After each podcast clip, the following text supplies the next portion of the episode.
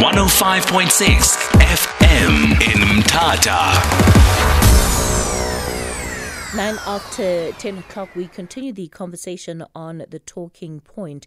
And for this hour, we're looking at the Heroes Academy South Africa.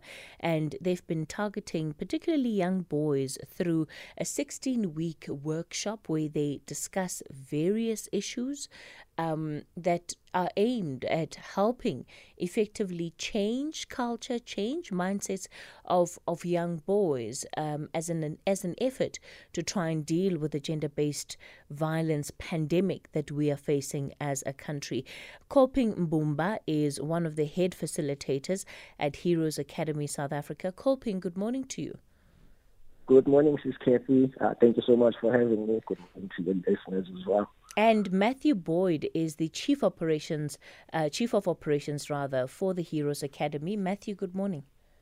Good morning. How are you? I'm well, thank you. Uh, Kolping, I'm going to I'm going to begin with you. Tell us a bit more about the work that you are doing at the Heroes Academy. Um, well, thank you for the opportunity. Um, I'm one of the facilitators at Heroes Academy, and we run a self-developmental workshop um, that focuses on character building in young boys. We teach them um, a lot about uh, consent, um, accountability, responsibility, and we have uh, conversations where we guide them on how to navigate um, being a man of principles as they grow uh, into the men uh, and uh, leaders of tomorrow. How did you get into this work?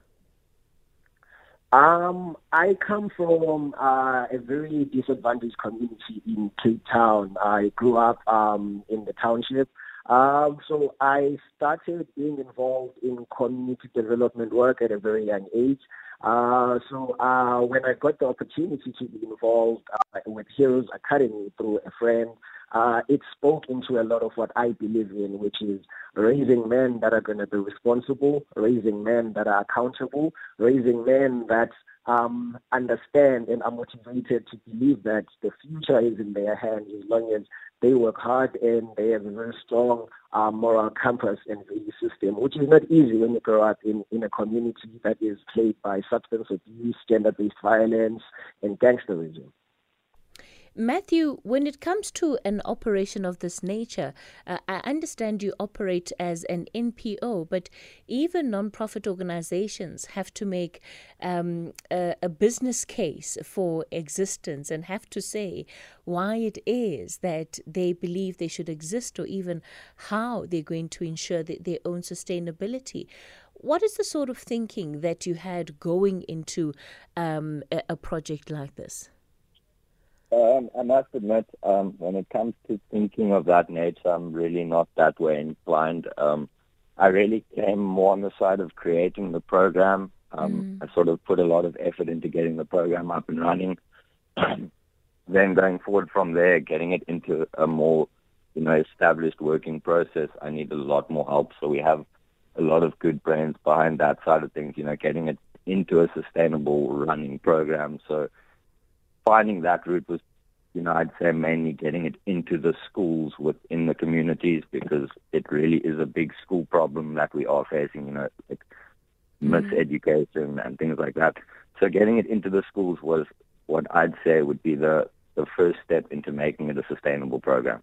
So, so how do you then decide what it is that young boys absolutely need to know, need to learn um, through this through these workshops that, that you hold over the 16 week period? What was the process of developing this curriculum? Uh, let me just not to, to correct you, but it's a 24 week program at the moment. So the pilot started off as 12 weeks, so that was last year.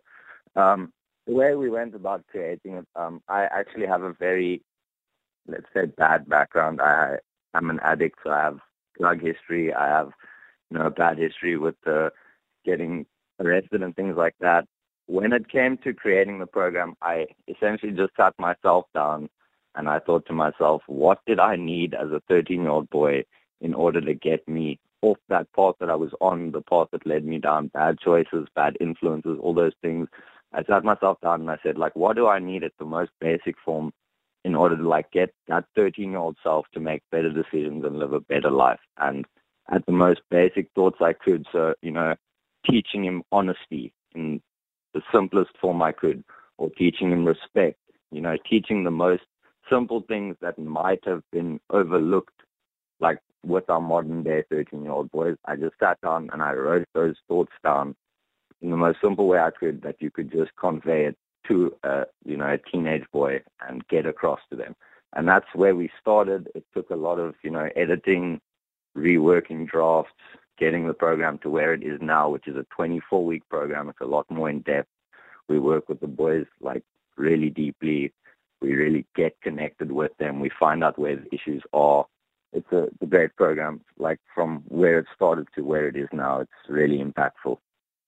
Matthew, it sounds like work that requires a lot of vulnerability, especially if you're having to place your own life's experiences um, into that work and be and have it intentionally be part of of of of what you're doing. What did it take for you personally to be able to come out and to, to speak about your story, but I suppose to also speak about the hope that, that, that came out of your story. So it, it obviously took a lot of, you know, working through trauma and, you know, being honest with myself, accepting the story, and then sort of figuring out how to use it for good. But it, it really, it can't just be put on me. I said so often with this program. When it comes to all of the facilitators we have, we really got, you know, the cream of the crop by luck. All the people that happen to volunteer for this program were great men, the kind of men that we need to inspire boys. So it's not just me that gets to share a great story in this program. We have a lot of other facilitators who have a lot of good, inspiring stories that we can put in front of the boys. It's just normal everyday coaches that actually have great stories that are inspiring men that they can look up to. I mean, you know, going into this, I thought maybe my story would be one of the more anom- like anomalies that would inspire the boys, whatever. But we actually we have loads of them in our team, going to every different location, inspiring the boys on a weekly basis. My story just happens to come in in you know certain sessions where it might be helpful, where I can speak on substance abuse and making better decisions. But there are other coaches who have you know great experience in other fields as well. So it's a